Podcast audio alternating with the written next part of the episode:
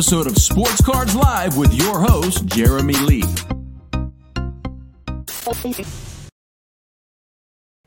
All right. Hello, everybody, and welcome to episode number 148 of Sports Cards Live. It is Saturday night, July the 2nd, 2022, and my name is Jeremy Lee. I do want to wish everybody a happy 4th of July weekend. All my American friends hope that my fellow Canadians had an amazing Canada Day yesterday, safe and fun day for all of you. I want to thank Nate Ballant in Cardboard Veritas for joining us last week. What was an amazing episode, if I might say so myself. I thoroughly enjoyed it and from the feedback I know you all did too. To- tomorrow on Collectible Live, our guest is Reza Arian, also known as Black Mamba Exquisite on Instagram. That will be tomorrow night on this channel at 7 o'clock Eastern. And the final episode of the Tag Reveal series is next Saturday, July the 9th. I do want to shout out Center Stage app. Download the app in the App Store for quick comps, whether you're strolling through card shows or pricing your cards. If you are a vendor, the app is continuously improving, and I do know they are releasing some new features soon. Join me in supporting these hobbypreneurs as they endeavor to make the hobby even better than it already is. Also, pristineauction.com is one of the most trusted sports memorabilia and collection and collectibles auction sites, and their biggest promotion of the year, Pristine Week is here from July the 1st to the 7th.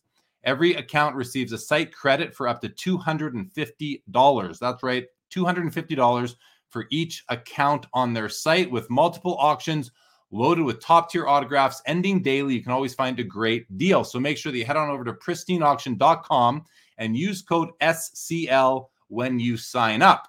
Also, want to shout out the hobby's middleman service, TradeSafe, your risk free alternative for trades and buy sells on any peer to peer marketplace or social media platform. TradeSafe has created a service, a process, and a team that makes remote dealing much safer than ever before. It's now fully digital. The website has been completely relaunched and it's easier than ever before. TradeSafeHub.com.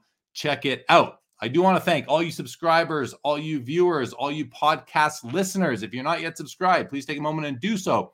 And as always, tonight, your comments, your questions are in play. Let's get to it. But before we do, before we get to tonight's guest, I do want to bring on Tim from Slab Strong to talk about a charitable initiative that he has for Signature for Soldiers. Let's bring out Tim. Tim, welcome to the opening of the show. Yep. Tell us what you have going on with Signature for Soldiers. Uh, thanks for having me on, Jeremy. So, um, yeah, this year at the National, it is currently live. It's a 30 day auction. So it's live right now on pristine.com. Pristine and Signature for Soldiers are, are, working together this year at the National. So I donated the Pat Tillman PSA 10 downtown with a special slab strong American flag case on it. The card itself is at Pristine, but here's a quick example of what the American flag case looks like. And uh, so, like I said, right now it's up to 12 bids. It ends the 30th. You'll be able to see it on display at the National at Pristine's auction. I mean, at Pristine's booth. And it's just something that I've uh, been working on for almost two years now to get this done. Awesome. That that's really good to hear. And it's funny. It's a this is a coincidence, but um, Pristine Auction is who is hosting the auction. They are a sponsor of Sports Cards Live, so that's a nice coincidence. But the other one is that Trade Safe, of which I'm a partner in, uh, helped you out with this. Can you just explain what we did for you? Yeah, so I have been looking for this card for two years. There's a couple on eBay. To be honest with you, they're overpriced for what I was trying to do. I just couldn't spend that much to get it, and then it just wouldn't. It, it, the comp was crazy. So I went to Del Mar Card Show, looked around everywhere, found a couple that had it, but they didn't bring it to the show because they never planned on selling it. I explained to them what it was for. I flew home the next week, and it was like, you know, I have their card at this moment. Uh, the couple is Bayview cards, Cat and Tim. Thank you so much. And so I wanted to make sure it went smoothly, right? I had just met them, and this is a big thing for me. So we actually went through Trade Safe to make it happen, and I couldn't have been any happier. It went smoothly all the way around, and so now it's in my possession, and there's so many good people involved, right? Like, so you know, Trade Safe's involved, right? You're, you're having me on today So another announcement I want to make. So not only are people going to get the PSA 10 Pat Tillman uh, for and, and 100% of the proceed uh, sale is going to Signature for Soldiers. 100%. Uh, you're also going to get two custom pieces from my friend at Stand Up Displays uh, with a facsimile auto. And I did reach out to the Pat Tillman Foundation as well. So they are, are involved and they are aware what I'm doing. So, cool. and then you're also going to get a custom piece from um, Show Your Slab. So there's a lot of good people involved. I've had so much help. And so once again, thank you for having me on. And it's just been amazing the kind of hobby love that I'm getting. That's it. great. Well, kudos to you for uh, spearheading the initiative, for being charitable, for involving the hobby, and letting other uh, companies and individuals sort of be a part of it. I, th- I think it's awesome, Tim. Uh, really admire what you're doing with it. So thank you for that. Thanks, and it's it's nice that uh, I'm glad you're using pristineauction.com. Yeah. And if you're going to register and look for the card on there, use the code SCL. That way, they, they know that their their uh, investment in Sports Cards Live is paying off. So if you use SCL when you register, um, you can get ten dollars off the Pat Tillman card and also win up to two hundred and fifty dollars credit on their site if you buy something by July the seventh, I believe it is. All right, Tim. Final comment, or are we good? Yeah, absolutely. So uh, you'll see at the national. I'm going to have posters handing out flyers with the QR code on it. The goal is to get as many eyes as possible. Let's raise some money for Signature for Soldiers. Thank you, Jeremy. I will see you soon, I assume, at the National. I will be there. You betcha. Thank you so much, man. Have a great show tonight. Thanks, Tim. Thanks for coming by. All right. All right. Well, that was uh, that was great. He's doing good things. I think that's just awesome. Well, let's get on with the show let's get on with let's let's talk about tonight's guest. He is one of my favorite people in the hobby, especially after we spent so much time together at the November Expo in Toronto, along with our friend Sam. He his favorite athletes are Wayne Gretzky, Connor McDavid, and Michael Jordan. His favorite team is the Edmonton Oilers. He's originally from Edmonton, Alberta, currently hailing from Vancouver Island, British Columbia. Let's bring him out. Les Edwards, welcome to Sports Cards Live. How are you doing? I'm awesome, man. Thanks for having me. You bet. You're welcome. It, it's good to have you. I, I like your I like your kind of start looking down. You just kind of look up like that. Make sure we all know you're here. It's good. It's good to have you, Les. Uh, we've been talking about having you on for a while, um, and like as I just mentioned, we spent a ton of time together at the expo back in November. We would have spent time at this last one. I, I don't know if you were actually there. If you were there, we would have hung out. But it was great just uh, hanging out at the at the at the booth having dinners together. It was I just had a really good time hanging out with you. So it's good to have you on today, and uh, let's get into it. What do you think? Yeah, let's do it. No, I would have liked to have been at that other show, but yeah, uh, my wife only lets me go to two a year, so I had to sit that one out. All right, no problem. Well, first off, before we get into it, let's just say hello. We got Rich here. What's going on, Rich? Hello to you. We got Ralph in the house. What's going on, Ralph? He's Ralph is also known as Stamatis, but we call him Ralph. Hope everything is good with you. We got Eric Sanderson to Or. Says Tim is doing a great thing and has worked very hard to get this done. That's very nice. Philly Joe, what's going on? Pepino Man in the house. How are you? MLW. Kevin McCarthy, good to see you in the show live. And Latrell Sprewell, good to see you as well. So, all right, Les, let's get into it. Let's just start with your history in the hobby. How did you start? Let's let's hear it. Let's let's let the people uh, get to know you a little bit. Yeah, sure, man. I mean, I got into it at a very very early age. I was probably about maybe 6 or 7. The packs that I was buying at the time were 1985, 86, so around Lemieux rookie-ish time. And uh, yeah, it, it wasn't about the sport. It wasn't about the players. It was all about teams. So, like, we were that age, you know, guys would take their cards and they would play for other cards. You'd stand in between a portable and you'd throw the card against the portable closest to the edge of the portable would take the card. So that's what we were doing for recess. We would play for each other's cards. And after a while, you know, I, I amassed a a pretty decent collection. So yeah, the, the goalies were were my favorite cards at the time. Those were my grails. I, I still have the cards that you know were amongst my favorite when I was uh, when I was six seven years old. So that was the best card in my PC at the time. This beat up Grant Fuhr. Love that card to pieces. The Bill Ranford rookie card. Love that card too. You know, being a huge Oilers fan. And then this was my other favorite card Pelle Lindbergh. And see, in Look case in case kids my age couldn't figure it out, I even wrote dead there at the bottom of the card. I shouldn't. So I yeah, shouldn't just laugh. uh, yeah, so yeah, I- I just should- just I- playing for cards. You know, we we we we had the portable game, we had the long distance comp. So you know, you'd take a card, you'd stand at the front of a field, whip the card as far as you can. Whichever card landed the farthest would win would win the other card. So yeah, that's that's what got me into the hobby. So just competing with the other kids, you know, stockpiling all these damaged, puddle stained goalies. Um, that's that's where the passion began.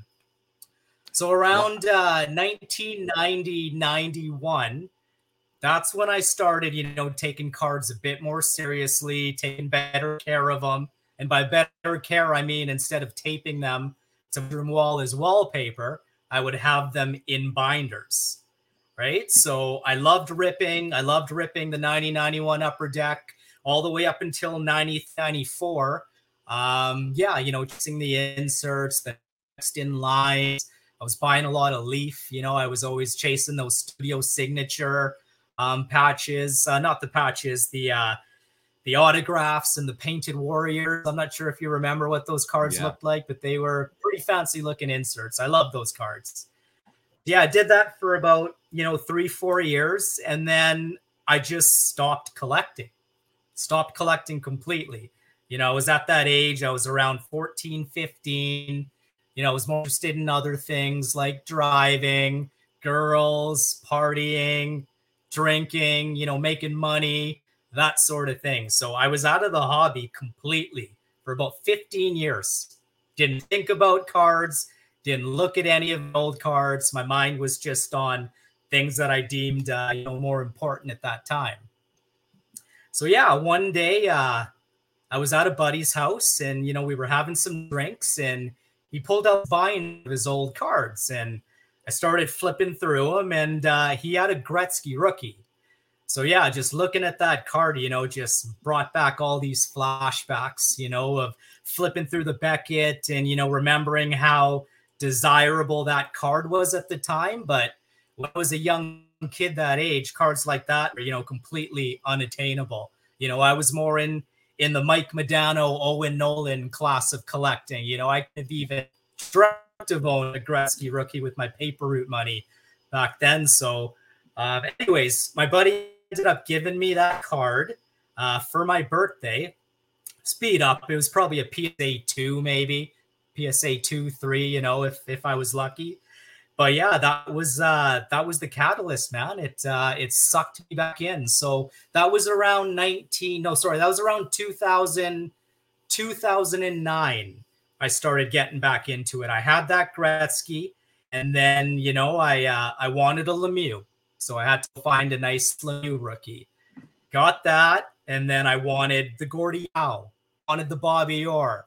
You know, I was making a bit more money, so I was trying to pick off all these cards that I I idolized when I was a little kid. You know, and I I remember that Gordie Howe. I didn't know much about grading. It was on eBay. It was a Beckett Collectors Club 7. So I saw the name Beckett. I thought I was getting a solid card with a solid grade.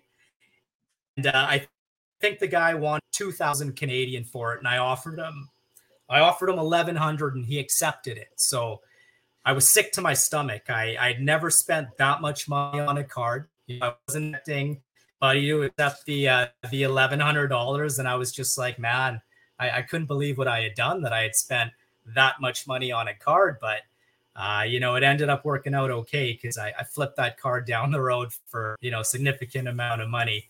Um, but anyways, yeah. So as I was getting back into the hobby, I was buying up this vintage. You know, after collecting all the uh, the older players, I, I wanted to get some of the newer players. So I was buying the Ovies and the Stamkoses and the Crosbys and any all-star caliber players, you know, I, I deemed worthy of my collection. You know, and then I remember one day just, you know, scanning eBay and uh, I seen this Martin St. Louis 0809 signature patch. And this was completely brand new to me, seeing piece of a jersey a player played with on a card with an autograph for like 20 bucks. I couldn't believe it. I was blown away. So I bought it. And uh, yeah, that was the uh, that was the beginning of the auto patch obsession for me. That Martin St. Louis, you know. So then I ended up, uh, you know, looking some more, and I, I found these limited logos, you know, and the limited logos at the time, well, still, um, those appealed the most to me because it was the largest size, you know, patch window, and they were just beautiful cards. So I think it was 2010 and 11 um, when I when I started, you know, buying up the uh, the limited logos there. Yeah, so that's probably you know where where the whole infatuation with auto patches started. Just you know, casually browsing through eBay and and seeing these cards. Well, that's a, uh, that's awesome, man. Thanks for taking us right through from the beginning until uh, your discovery of auto patch cards, and I appreciate you stopping there because it leaves us uh, some more things to talk about in terms of like how your collecting has evolved from there. It's fascinating how it evolved from you know those first those first grant that Grant Fuhr and the Bill Ranford card. Uh, but I do want before we get on with that, I do want to ask. You mentioned you know you'd collect the the you had the Gretzky, you needed the Lemieux, you needed the Gordie Howe. Did you ever venture outside of hockey, pick up a any Michael Jordans, any baseball cards, anything outside of hockey in those earlier days? No, like I remember uh, me and a couple of buddies would open up some basketball. I think it was hoops, um, but nothing too serious. That's kind of where the uh, the interest died with with other sports. I was I was 99% a hockey guy for sure. No problem. Okay, cool. Let's go to some comments and we're going to get into our, our first uh, or our next topic, I should say. First of all, hello to Skeppy. Happy 4th to everyone. Loves these collector episodes, as do I. Uh, Ralph says Les was playing for Gretzky Limited logos against the wall. Sure thing. David G, what's going on? Johnny F reminds you to hit the like button for the best show, podcast, and hobby. Thank you, Johnny F. Really appreciate that and glad to have you watching live tonight. Uh, Kevin says, lesson, a wicked guest tonight for sure. Frank Estella, good evening to you. JH, uh, 90 91 score hockey, a great rip back in the day as a kid. It sure was. It sure was. And Tim from Slab Strong still there. Glad to have you on at the beginning, Tim.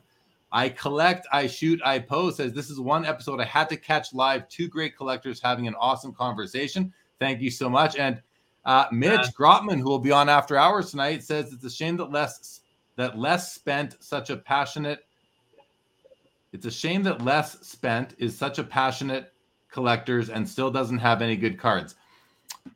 I think I understand the comment, Mitch, but uh, not sure I totally get it. But I think we understand the sentiment. And uh, great to have you here. You will be on. Yeah, he says, "Oops." Okay, good. Ignore the spent. Still don't know. Start from the beginning, Mitch. I'll bring it back up. Okay, let's get into it. Les. Uh, let's talk about.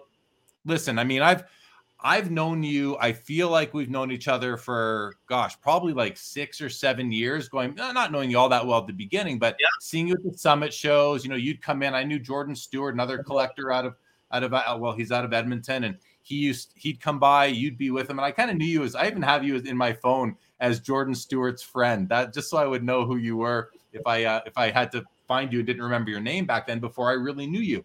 But I feel like we know each other really well now and uh, but I do remember back in the day, yeah, you'd be you were one of these guys who'd walk through a card show. You were one of these guys where it's like you never know what somebody actually has. You know, don't don't come, don't make any assumptions. Just uh, and when I kind of realized that you had some really nice cards and that you were um, someone who wasn't afraid to to buy a nice card and you know put out some money that would be significant to most. Um, it was it was just kind of neat neat to see and to and to you know kind of go from there and build our build our relationship and our friendship. And uh and one thing i've noticed about you is that you are very disciplined. You're very you're very um focused. You're you're you know i kind of call my i kind of say that i'm a i'm a sharpshooter in what i when i buy singles but you are like uh I don't know what's the extreme word or the extreme, um, you know, description of a of a sharpshooter, but you really are uh, meticulous in what you in what you buy. So why don't you just speak to like how disciplined are you in terms of how cards fit into your personal collection? Yeah, I mean that's that's definitely evolved over the years too. Like after you know that, that Martin St. Louis, I, I, was buying every auto patch I could get my hand on, you know, so signature patches, honorable numbers, scripted even, um, you know, every limited logo of every half decent player. Um, I probably had, you know, at least, and I know this isn't a lot compared to most collectors, but probably around, you know, four, four, 500 cards in the PC, like decent cup auto patches, you know, hard signed mem cards. And, you know, like two or three packages were coming every day. And, it was very uh is a very contentious issue with the wife you know constantly seeing these packages come you know but i had her convinced they were just you know 10 15 dollar cards and thankfully she didn't pay too much attention to the bank account there um yeah but anyways so like i said it's evolved over time. And you know i just I think it was the young guns and the rookies and you getting getting bored with cards and and then trying to move them and and losing money on most of them and i just thought like man like i love collecting but i'm not in it to lose money you know? Like i want to buy a card that's going to cost you know a significant amount of money but at the very least after enjoying a number of years i want to at least be able to get my money back you know so for me i just i figured out rookies really weren't way to go so I sold all of them. You know, tried to focus on players with established value, you know. So that took me to legends, guys whose careers were already set in stone and they didn't necessarily ebb and flow like some of the other players that were were still in the league. And um, yeah, just just trying to pare it down and you know trying to make the quality of the collection um, just, just more significant trying to, to give it identity, like a bit of a theme, you know. So I was focusing on just certain patches and and certain plays because I I wanted everything to just fit together. And also, I mean, I I was trying not to buy more cards with you know personal family money.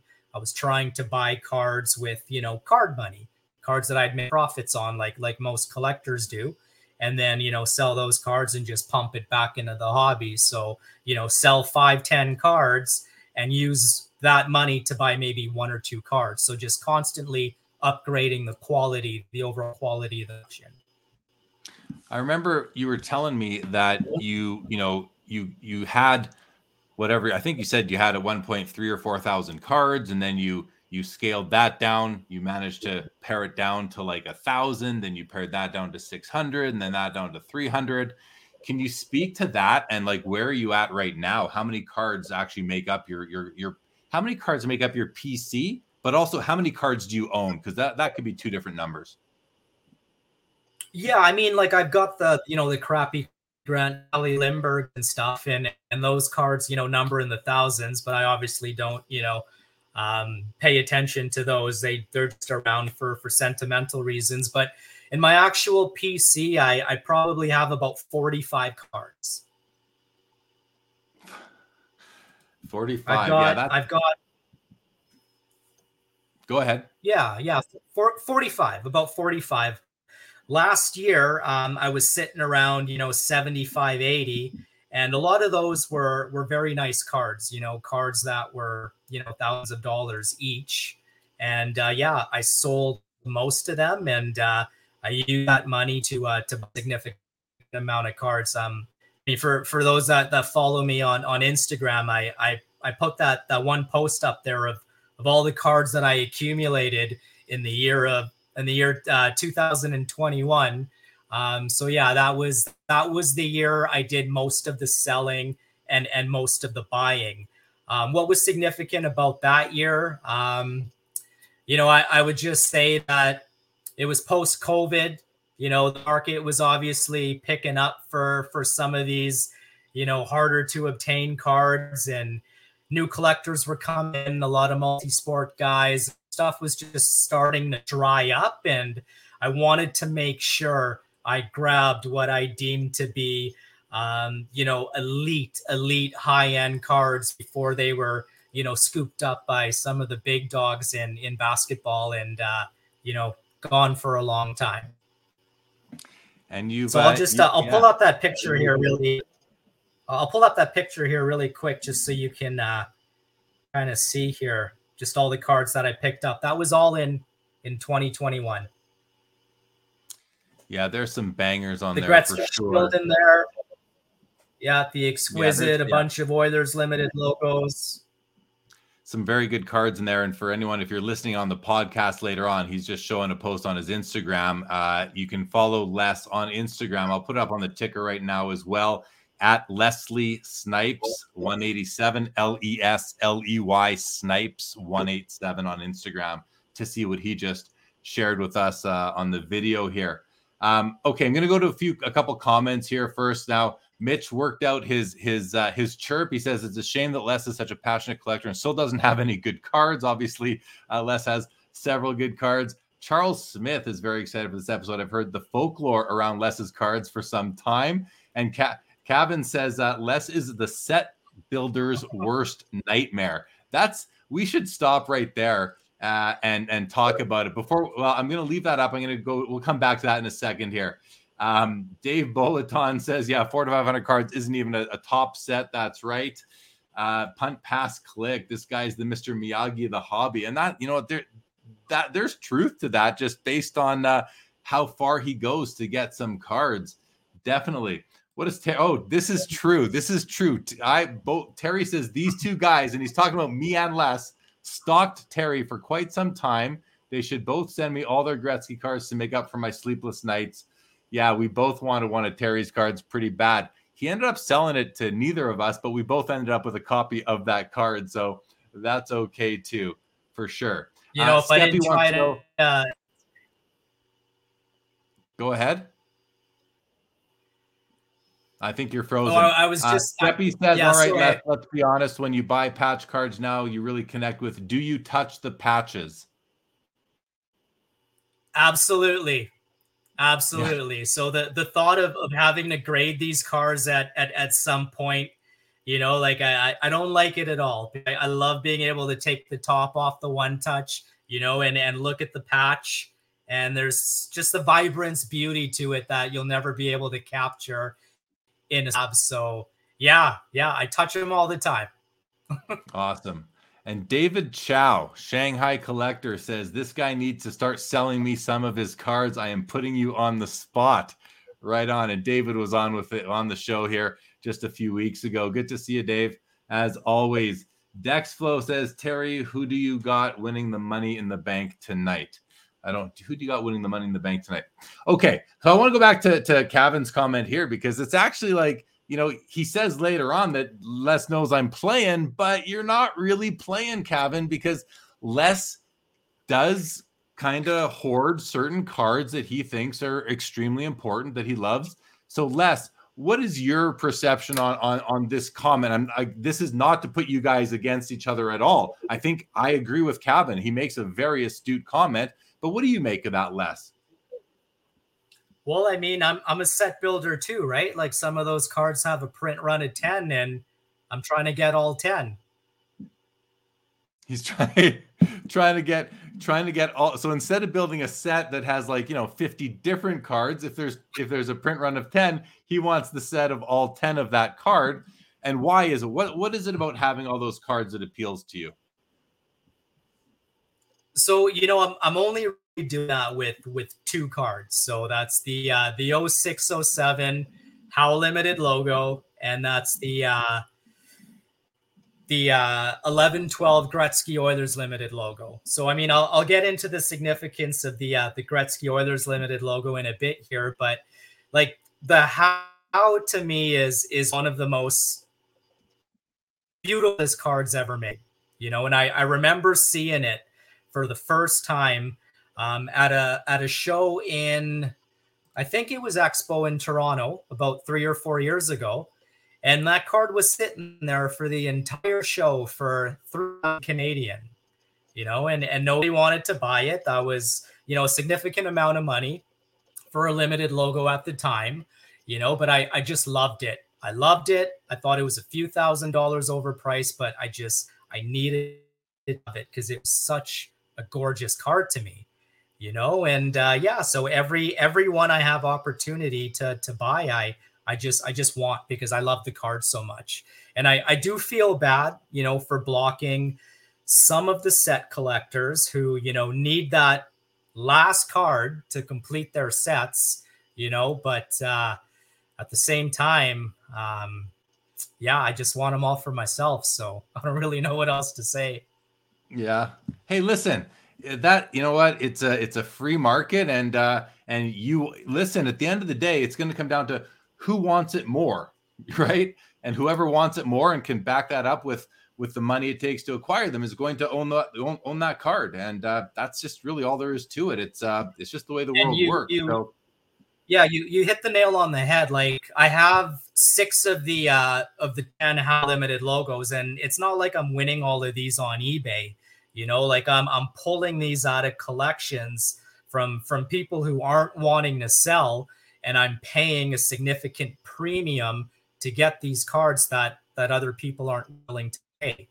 You know, so I either pay the money or they stay in those collections probably never to see the light anyway, light of day anyway. So that makes sense. A couple of questions have come in for you. Steve Sue wants to know, aside from limited logos, what is your favorite subset from the cup?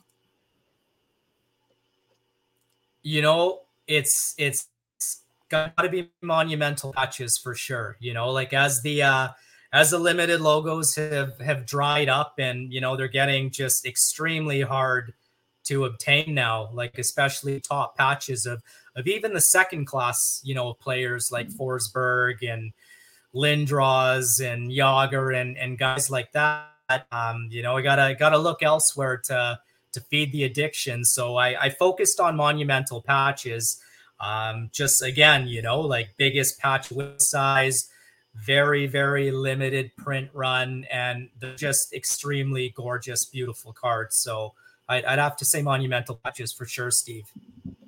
Yeah, and they're definitely uh, beautiful cards for sure. Dexflow says, "Les, keep hoarding them. Don't let these guys pressure you to sell." Which is which is funny because it's like I even know that if Les has a card that I really want, I'm not even gonna bother to try to get it. I'm just gonna let him keep it and uh, like let him keep it. Like I have a, an option in the matter, but I'm just not even gonna gonna even like broach the subject because I just know that it's not to happen. So it's just it's just kind of the way it goes.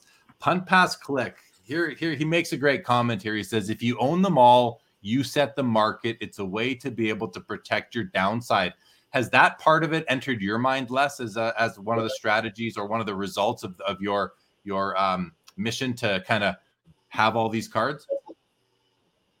Yeah, no, of, of course. That's probably, you know, one of the main reasons. Um, you know, uh, another thing that that kind of frustrated me, and you know, sort of why I adapted my my collection there was I would, and I'll, I'll, use vintage as an example. You know, some of the newer cards like the Gretzky rookies, the Lemieux rookies.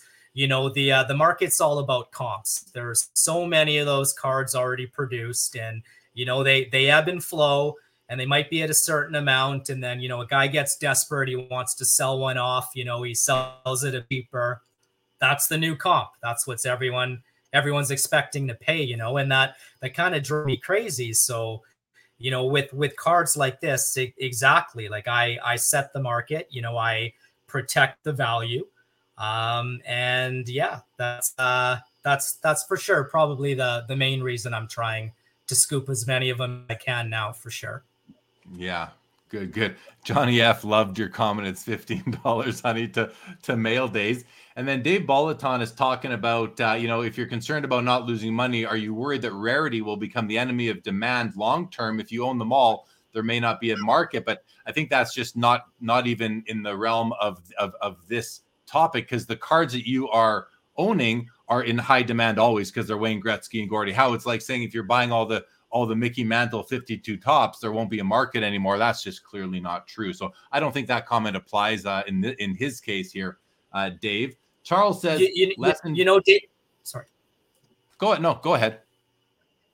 Yeah, no, I was gonna like Dave makes an extremely good point, and I I do think it's it's applicable. Like I I think about that especially with the uh, with Gretzky Oilers limited logos because you know like I I used to get constantly hounded by a lot of multi-sport guys who you know were coming in, they wanted Gretzky, they wanted Gretzky's best card, Um, you know, and a, and a lot of guys they they love those limited logos, basketball collectors, so they they would constantly hound me for the Gretzky, and you know those conversations went nowhere.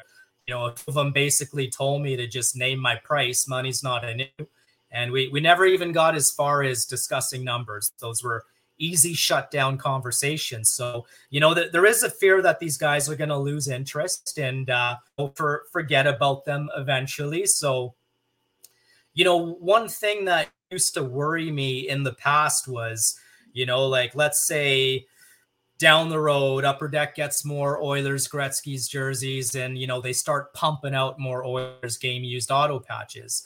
You know, it's it's going to dilute the market. The value of my collection may go down, but it's a thing because it's make cards like that available to more people there's going to be more comparable markets, and it'll be easy to uh, you know to assign values to those cards, which are extremely, if not impossible, to do right now.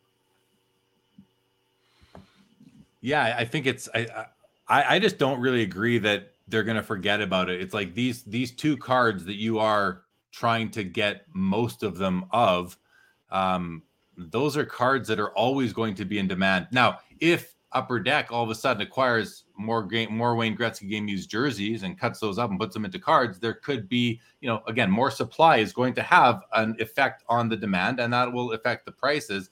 Uh, and you got to think eventually they may find one, but the prices of those jerseys have shot up in the last few years as well. So if it didn't fit yeah, into their into their finance budgets, you know, five years ago, I don't see them fitting into their budgets in 2022 and, and beyond. So um, I guess we'll see. Punt pass click kind of agreed with me. Says it's laughable when you when it comes to the cards that you're going after, and I still do agree with that.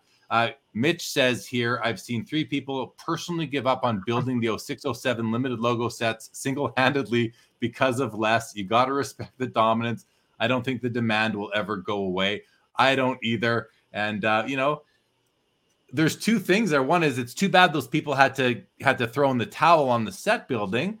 Um, but hey, that's just the nature of, of, of, of a market. But the other side is, well, now their incomplete set goes back into the market for other collectors to have too. So it might uh, have have a bit of the opposite impact on other cards as well. Um, and uh, Jay says, what were these Gretzky selling for at the peak last year compared to now? Are you willing to kind of? Sh- and now most of these deals happen privately, Les. So up to you. Do you want to kind of share any of that information? Yeah, yeah, no, for sure. I mean, yeah, the last public private uh sorry, the last public sale was that that limited logo, you know, that sold on eBay coming close to 2 years ago, I think. Yeah, I think it was in I, I can't remember. I think it was in March or April of, of 2021. Um yeah, so that ended up going for around 28k Canadian um, and that was the last public auction. So um, I've picked up a few pieces since then. Um, one more limited logo, and I, I, did pay significantly more for that limited logo than than what the uh, what the last one sold for. And I still think I stole it, even though I spent uh, a lot more money than I was wanting to. Um, you know, I, I had to have the card because I had obviously increases the overall value of the collective. So I was getting that card no matter what. Um, yeah. No matter what. Yeah. Nothing's gonna stop me. Okay. I'll say I'm gonna go back. I'm gonna go back to the comment here from Charles.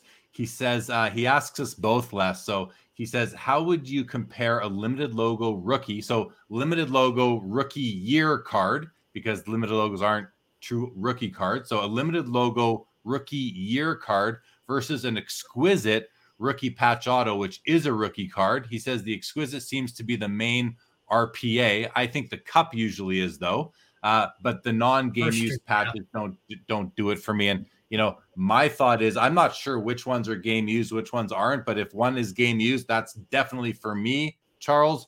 Um, the the the more important card. Um, that would be my my thoughts. I, I don't know, Les. Can you add anything to that? I he think, uh, for a card? I think a good example of that would be McDavid. So, there's the exquisite rookie patch, beautiful card, which is event used, and uh, here's a here's a rookie limited logo, which is game Oh. used. Oh my god. So even though your card is is is a rookie, um, I, I know what card I'd rather have, Hands and down. it, it's not, even close for me not even anyway. close. Not even close. That limited logos, first of all. Listen, and any any of those limited logos, if that's out of 50, I mean, there's 49 other ones. You definitely have the the key copy out of all 50 because you got the tip of the oil drop, which is what kind of you want in hockey from the Oilers piece. But any of those game use limited logos to me would be more desirable than an exquisite RPA with a, a photo shoot jersey. Um, that's just me, though. I know a lot of people don't care if it's game used or photo shoot, but I think most people are starting to care about that more and more now. So, yeah, definitely, uh, definitely Yeah, agree with you on definitely, that, Les. Uh, okay, uh, let's just see what we have here for a comment, and then we're going to get to another. que- Skeppy says, uh, "Les, your exquisite RPA Gretzky is ridiculous. Is ridiculous cool. That card would be worth nothing, and I still want it. That's the card that that both Les and I wanted from Terry. That we both ended up uh, uh, obtaining alternative copies for sure. Uh, Eric wants to know if you're able to show any of your collection. Yeah, we're gonna we're gonna do some show and tell, uh, more show and tell a little bit later. Charles very impressed by that limited logos for sure. Skeppy agrees to the though that the game used is the night is the nicer patches. Well, they may not always be nicer, but when they are, that's definitely I think they're definitely more important. And Grotman says I think it depends on the player. Exquisite probably gets the edge if less than like yeah, Makar's out of eight copies versus his limited logos, which would be out of 50. But even still, that depends. If you're okay with a photo shoot patch versus a game worn patch, I'm still going to take the game worn patch over over the scarce. card. I'd rather get a different scarce card myself anyway, or a different card out of eight myself. Let's let's let's uh let's talk a bit more about monumentals because you told me a story about the Grant Fuhr monumental and sort of how it was a card that you were maybe going to acquire. I'll let you take it from there. Can you tell the story and the the significance of of this the non-deal, the non-acquisition of the Grant Fuhr monumental? you know just uh, you know speaking into uh, you know the the themes and and the fit of the pc that i was i was speaking to her um so yeah you, you had uh, you know justin and adam on your show the uh the monumental museum brothers um one of your earlier episodes and uh you know much like i've i've cornered the market for for some of these gretzky and howe pieces they absolutely you know ran the monopoly on on monumental patches. All the best ones they controlled everything. Um, so we've actually you know communicated a lot over the years and uh, I've, I've bought some significant pieces um, off of those guys. And yeah just just slowly starting to pick away as as more and more become available but you know at, at the same time it's it's all about the fit right like they they have this gorgeous grant fuhr game used oil drop that that I absolutely love and I would love to have in my collection. Um, but you know, it it just it just doesn't fit with the McDavid and the Crosby and the Yzerman. You know, so as much as I'd love to own a card like that, I just I, I'm I'm very meticulous about how everything fits together in the PC. So there's lots of cards I'd love to have, but I I just pass on because of that fit, that lack I of think- fit. Yeah, I, I think, and just if I could put it in my own words, and if you could check uh, check the private chat for a sec, Les, while I while I just talk uh, while I just talk about this for a moment. Um, I think a lot of that is really, you know, you've you've honed your collection down to such a small amount of cards that if you were to add us, if you were to add, oh yeah, Dave makes a good comment. He says create a second PC and a third. You're getting exactly to it, Dave. Right? It's like, but Les is so focused that if you were to add a card of a player that doesn't fit into the rest of it, that opens up another 20 players to choose from to add add cards to your collection from. And if you were trying to be really, really focused, then that's just the way it that's the way you're gonna go. So okay. I, I asked uh, Les, I see you there. I asked Les to come in on his phone because he's is a little choppy on the computer. So I'm gonna Les remove you from the computer, bring you on on the phone. Let's do that really quick here. Here. There you go. Can you hear me? There you go. Can you hear me? Yeah. Can you hear me? Okay, and I kicked your other one, so now I think we are good. Um, say something quick just to make sure you're okay. Yeah, you are. You are. This is much better. Okay, we're gonna stick with this now, Les. Unfortunately, Okay. your other connection it was just way too choppy, and I thought we'll go with this and hope this will improve it for everybody watching, and we'll continue on. Um, so we were just talking about the, you know, you you were considering adding this wonderful card. You didn't because if you were to add it, it would open up so many more players who now Right. become within the scope of your PC, and that's Right. right that's going to mean less focus more money and and and why don't you want to do that like why don't you want to open up your scope broaden it you know i think like i was telling you the other day right so if i if i get that grant fuhr i'm gonna need a messier i'm gonna need a kurri you know i'm gonna need a paul coffey you know i'm gonna need all the players that that fit in that grouping. And you know part of it has to do with budget for sure. You know i i want to save that money for for those cards that i'm truly passionate about. And you know i i just don't want i don't want to have any cards in my pc that um, you know, might be difficult to move down the road, you know, for for that same amount of money, right? So like getting that Fuhr, right? I'd probably have to pay pay a premium. Am I going to necessarily get that money back as easy? I I don't know for sure. You know, I'm I'm more confident with the Gretzky's and the Crosbys and the Howes, etc. But not not so much with some of those other players. You know, like take a player like like Taylor Hall for example. You know, like I could spend 20, 30,000 building the most insane Taylor Hall PC ever invented. You know, all of his shields, his RPAs, his property ofs, his best cards, but when it comes time to to get out of that, is anybody aside from maybe Taylor Hall himself going to pay me that much money for that collection? Probably not. So I just I don't even want to go there. yeah you're you're you you chose that you chosen you chose taylor hall as an example but i'd you know th- there's a big difference there number one is you know when you're comparing and i know you're not doing this but let me just explain gretzky Howe, Lemieux to Taylor Hall. You're talking three of the greatest to ever lace them up. Hall of Famers, careers are over, wonderful players, the best ever. And then you got Taylor Hall. You know, he didn't, he was a first overall draft pick, but he didn't last with the Oilers very long. He's he's bounced around a little bit, what have you. So, you know, that's that's a that would almost be prospecting. And I'm not a prospector either. But if you were to open up your collection to other Hall of Famers like Grant Fuhr, Steve Yzerman, Joe Sakic, Mike Modano, Bobby Hull, like anyone else, you know, why don't you want to open to Patrick Roy, Martin Brodeur, some of these players? Are there reasons why you don't want to go to them? Because like you've talked about getting your money back, you're you're clearly you're a collector. There's no doubt about that in my mind, but you're a collector who's very fiscally conscious. And I think that's responsible. You have you've got kids, you got a family. So it, it makes sense to me. But uh is it and I understand this, but is it simply like, look, if I add this one card of Grant Fuhr, now, like you said, I'm going to need all these other guys, and it will go out of control, and then I'll then I'll be like, oh, now I got to go backwards, and I got to sell these all and and kind of consolidate into maybe you know one big Gretzky card or something like that. Is that just kind of where you're at?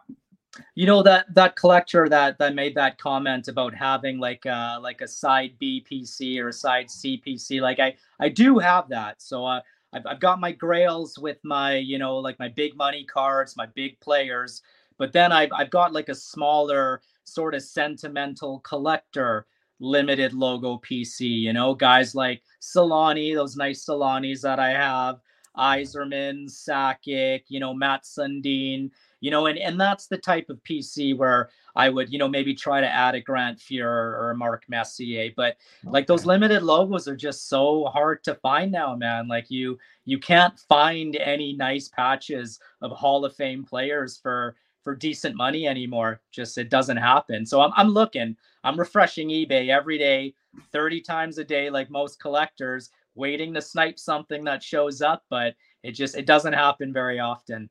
Yeah, and you know what? You know, you talk about how it's impossible to find any nice limited logos. That's because limited logos have become a big chase for not on not on, like set collectors, but also just like nice card collectors. People that just want to build a collection of cards that catch their eye. And you know, you've got Tiero. He he's snapping up limited yeah. logos. Like he's he's helping to to set that market for for limited logos, and he's buying up amazing cards all the time. So yeah, for you're sure. right. No, just You're just right. looking at just looking at the at the evolution of of the limited logo. You know, like I I know back in the day, um, you know, there's some older collectors, you know, that that have those amazing sets. You know that that basically they they had their pick of the litter. You know, like they could wait, they could find the best players, the best patches, be selective. Like there were some collectors, you know, that I've that I've spoken to that were were turning away Gretzky Oilers limited logos for a thousand bucks because they were too much money at the time, you know, and uh, I really believe like so. I got into the limited logo chases with with a couple other collectors. So Jordan Stewart was one of them. TJ Williams was was another guy. He's Dipsy McDangles on on Instagram. And we were just sniping every single decent player limited logo we could find. Between the three of us, we had hundreds and hundreds of, of the best limited logos, you know, that that were ever created. And I, I really think that contributed to the demand and and the spike of, of interest in in limited logos just because we we were insta buying everything and they were becoming that much more difficult to find and then as those started becoming more scarce and you know we we started going in in different directions guys like Tiero and you know Kenny Cheng and you know some of these newer multi-sport guys wanting to build sets have have kind of kind of taken that over you know. And even though some of the other cards have been dipping with this you know this recession as of the last little bit like those limited logos are still holding strong you know. There'll always be a solid core of die-hard collectors that will always be fighting tooth and nail to get those cards. You know, I I say those cards are market proof, and I I really do believe they are. Yeah, yeah. Well said. Okay, A couple of comments here. Fire Sports says, uh, "Hello to us. Beautiful cards as an only game used collector I can appreciate." So he only collects game used memorabilia. I uh, maybe or game used sports cards. I, I guess. I'm not sure if I'm not sure fire if you mean game used mem or game used mem in sports cards, but either way, glad you can appreciate seeing some of those. And uh, Charles says, I do admire Les's discipline regarding curating a specific collection rather than randomly expanding it for nice cards. Frank says, a simple approach is the best. Stick with Gretzky.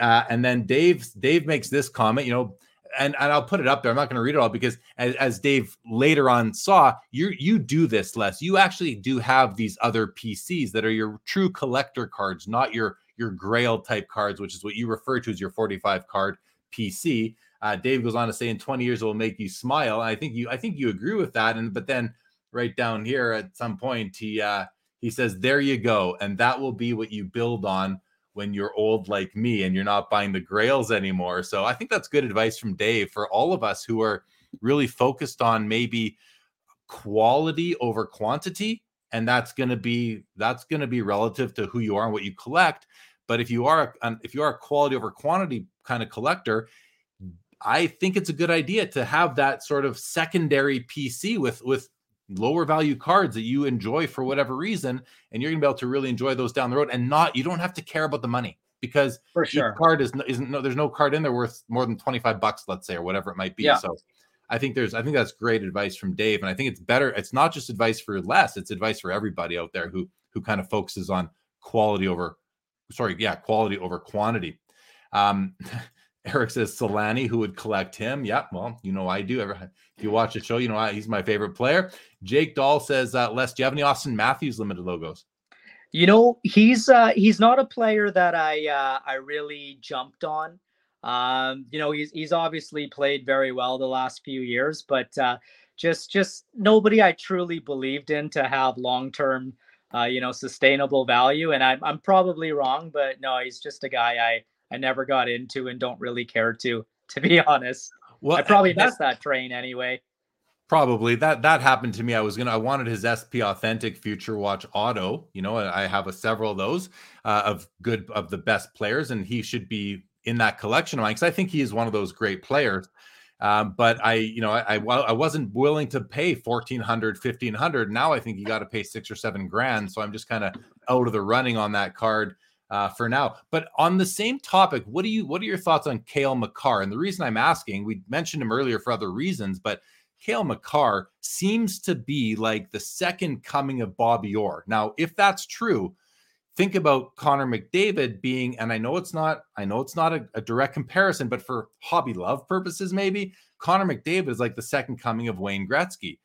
If Cale Makar is going to be to Bobby Orr what Connor McDavid is to Wayne Gretzky, is it too late? It's already too late though to get on Cale Makar after he just won the Stanley Cup, the MVP in the in the NHL in the Stanley Cup playoffs. He won the Norris Trophy for best defenseman. In his rookie year, he won the Calder Trophy for the best rookie. Um, have we missed the boat on Cale Makar too? I feel like like I have. How do you feel? Yeah, no, I I feel definitely the the prices now are, are a lot more than I'd be willing to pay um, to to take a chance on him. And I I know you know he he might be the second coming of Bobby Orr, but I'm I'm not hundred percent sold on him being a long term sustainable investment. And I could be wrong there too. I probably will be. Um, you know, let's see if he uh, let's see if he wins a few Art Rosses like Bobby Orr did.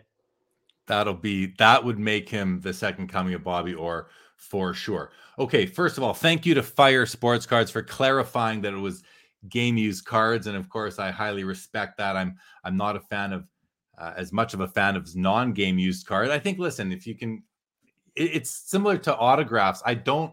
I, I love on card autos. I don't love the look of a sticker auto, and I don't have very many, if any, I can think of off the top of my hand in my personal collection but I'm always going to kind of wait for that on card auto versus the sticker. The same way I'm going to wait for a game used piece of memorabilia versus a non game used piece of memorabilia, even though I think there's still a place for them in the hobby. Dave asked what not to sound out what is limited logos, and I think it was explained, but limited logos are an insert set. They started in exquisite with basketball in 0304, and then they were they came out in upper in the cup for hockey.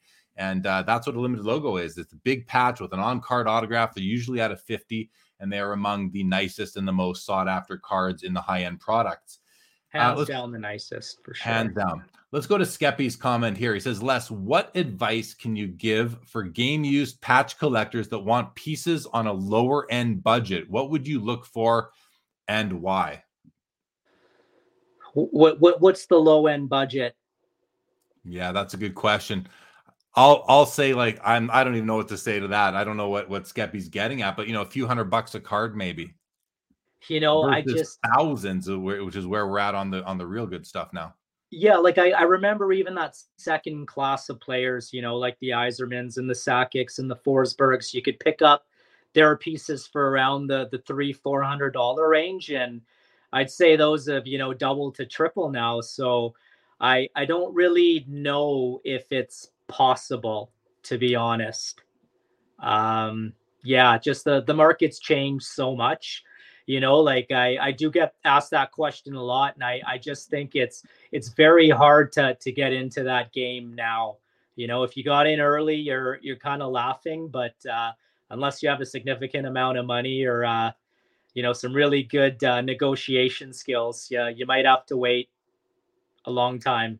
Well, I'll I'll just add to that and say, you know, I, I think there are a couple of opportunities out there. For example, you know, you don't have to buy all your cards from Upper Decks the Cup. You can buy, you know, Leaf makes some really nice cards with game use memorabilia. You're not going to find modern players or current players. You're going to find vintage players, retired Hall of Famers, and that. But there is that is one option as well. You can buy other lower end products from Upper Deck. You know, they've got Allure, which has game used patches of Steve Yzerman and I think Joe Sakic, Mike Modano, great players there. You know, That's there are point. all sorts yeah. of yeah, there, there are other there are other brands out there. Um, you know, Upper Deck Prime has some uh, or sorry, Upper Deck Premier has some really nice auto patches. Here's an example of a card I just happened to have on my desk. That's a game used auto patch on card numbered at a 25. Pierre Turgeon, Hall of Famer. No, not a is no, he's not a Hall of Famer. I don't think should be. Well, maybe will be one day. But like that's a great card. And this is if this was a limited logos. Actually, funny enough, I happen to have one of his limited logos on the table too. There's a limited logos. The limited logos is probably worth you know a few hundred dollars, where this is probably worth like eighty bucks or something. I don't know for sure, but Upper Deck the Cup limited logos with a sick patch when he played for Colorado, smaller patch, but a beautiful card still and you know a fraction of the price of the limited logos. So and that's the reason is really brand equity of this, the overall aesthetics, and of course the patch is nicer. So I think you can still get into game used memorabilia cards without spending limited logos type of money. Do you agree? Yeah, you know what I'd probably do is I, would probably go for a lot of those pieces that a collector like Tim Heacock has. You know, just amazingly gorgeous, beautiful game used patches. I mean, there's no auto, but still the, the patches are some of the nicest cards ever ever produced you know? So that that'd probably be my focus because sometimes when guys are looking for certain cards and he's post prices on on what he wants for them it's it's mind-blowing how how cheap they actually are. Yeah. Yeah. Sure. adam this is a great a great call out here by adam crawford. He talks about uh sp game used. So an upper deck brand called sp game used has supreme patches every year. You can you can buy some you know you're, not going to get the Gretzky's and the Ovechkins and the Crosbys for under a few hundred dollars, but you can find these cards cards from this set and they make them every year for you know you can find some players as low as 10 15 dollars but of course the better players are going to be you, you, can find cards great cards of great players for under 100 bucks.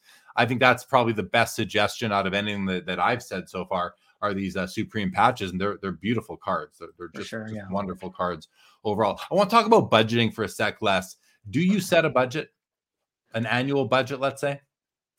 No, no, I don't. I just try to make sure that I'm buying new cards with card money you know as, as best as i can it, it doesn't always work i mean if there's a card that i absolutely need to jump on and uh, i haven't decided or been able to to sell the cards that i want to use that money to pay for the new card um, you know, I'll, I'll just buy the card anyway and, uh, you know, try to sell the cards over time to, uh, to replenish those funds from the, uh, from the family account there. Um, so no, no, I, I don't set a budget. Um, yeah, just try to buy cards with, with proceeds from other cards for sure. Yeah. Let me ask you this too, then, you know, you talked about that Grant Fuhr Monumental that you, you know, you loved the card, but you just couldn't bring yourself to buy it because it would have opened up the your your highest level PC. It would have opened that high level PC up to all these other players, and then you might have just you know gone. You can go crazy and and blow the bank. How do you like? How do you not pull? Like it's so hard for me to not pull the trigger on a card I really want. How do you just? How do you not? How do you stop yourself from saying to to the Monumental Brothers? All right, sell me the card. I'll take it, and then just take a deep breath and you know forget about it for a couple days. How do you not pull the trigger? You know, it, it's just because I I don't love the card enough. You know, if it's if it's a card that I'm actively, you know, chasing, like like the Gordie Howe limited logo or the Gretzky Oilers limited logo or any type of Gretzky Oilers game used auto patch, I have zero discipline zero zero discipline. I'll cash in gics or i'll take from the kids education fund. I'll borrow off the line of credit. I don't care. I'm buying that card.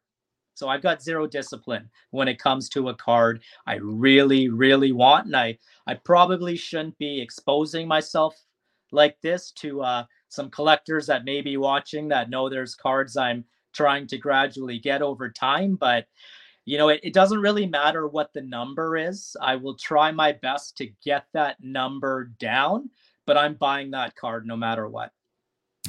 I love, I, I just love how you end that. I am buying that card no matter what. Like, you cannot stop me. That is a, you are a force to be reckoned with for sure. Let's uh okay. I want to I want to ask you this now. Uh, and actually, this is a con that comes from a it ties into a comment from Dave right here where he says, Does your wife have a hobby that can help with the understanding part of collecting and staying happily married? And the reason that ties in is because I have a section here called wife on my notes. And I want to I want to know, does your wife support you in this?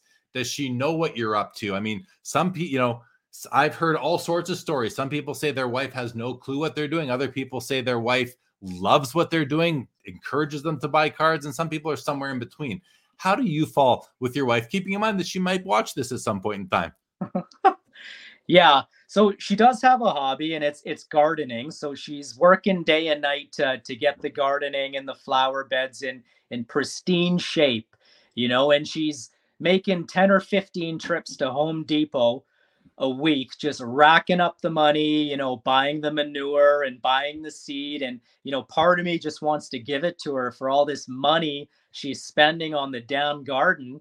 But I, I can't do it, you know, because look at me, I'm a hundred times worse and she doesn't even know the half of it. So I just bite my tongue and uh, I just let her do her thing. Um, but yeah, you know, uh, I used to hide, obviously, you know, in the beginning from my wife, um, you know, the the real amounts of, of money that I was spending. But, you know, just getting up there in age, you know, I'm in my 40s now, and uh, you know, I've uh, I've abused my body over the years, like most of us have, you know, uh, with uh, the partying and uh, you know other extracurricular activities there. So I don't anticipate I'm going to be around for you know another 50 years and uh, I need my wife to know how much the collection is worth. You know, yeah. so part of estate planning, you know, and and succession planning, I thought it would be a good idea to to loop her into to the value of of some of these cards because I don't want a guy like Dipsy McDangles, you know, to wave 5K in her face and get all my Gretzky Oilers limited logos, right? So I had to make sure she was aware of, of everything uh, you know that we had. And around the uh, the time that I bought the uh, the McDavid RPA I, I bought it maybe about three or four years ago. Um, it was a significant amount of money and it was the culmination of you know selling about 20 or 30 nice cards. And i was upfront with her. You know i said like listen babe uh, you know he's a player i believe in. I, I think this card is going to at least double in value you know and i i think it's it's a great investment. So I, I, told her how much i was planning to spend on it.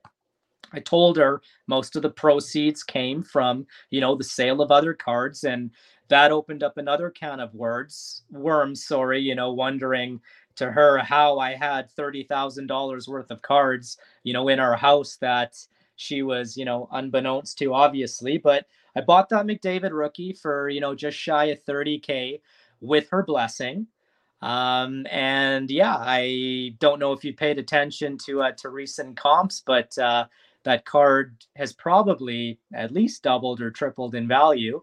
And I've, I've showed her some of the live auctions, so she's been able to see with her own eyes, you know, how profitable some of these cards, you know, truly are, and that's in turn um, allowed her to uh, to give me the blessing to to chase some other cards.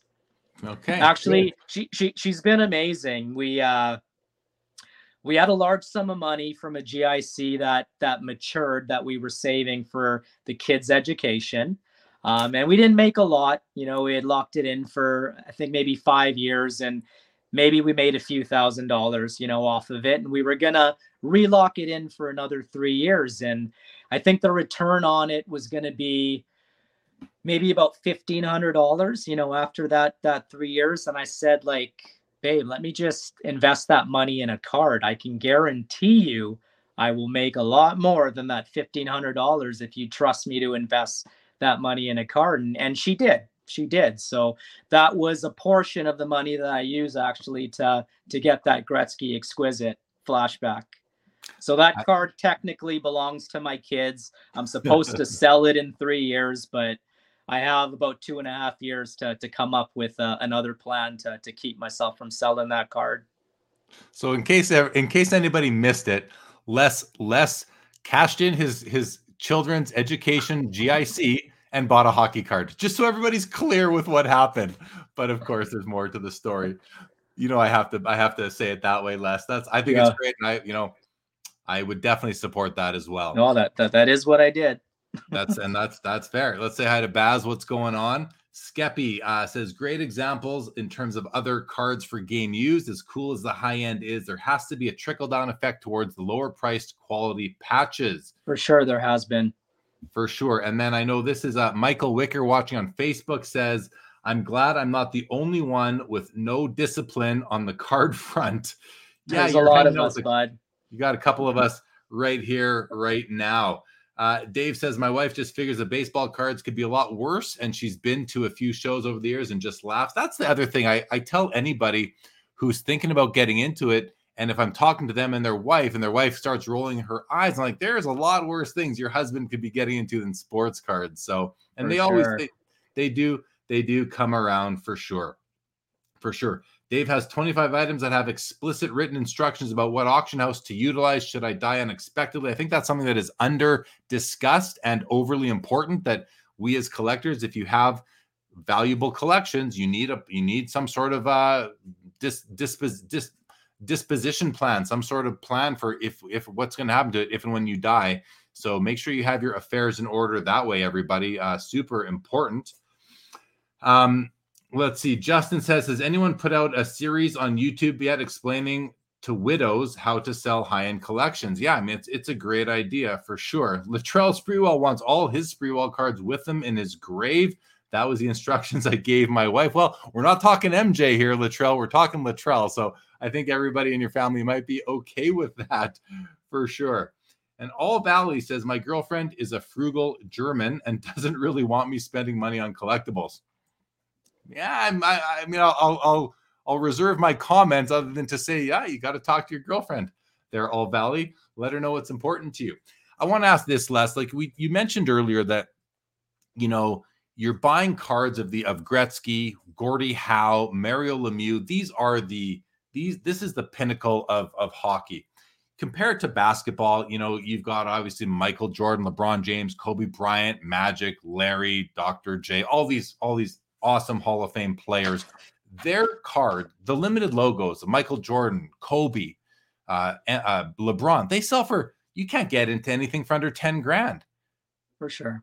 you and you're and you're you're for some Kobe for some Michael Jordans, you're in the hundred thousand, you're six figures and up to get like some Michael Jordan. I believe I might be wrong on this, but but you know you're you're you're really high. You're you're close to six figures, if not more, to get some really nice limited logos. Yet in hockey, for now, I guess Gretzky has caught up, but you can still get Mario Lemieux limited logos for a couple thousand dollars.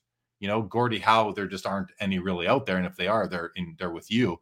But do you the point of what I'm getting at here is do you think that like hockey is so far behind basketball in terms of the overall hobby love and just the the the the you know if the hobby if, if like it's like 60% of the hobby collects basketball and like you know 25% or 35% of the hobby collects everything but hockey then maybe 5% of the hobby collects hockey.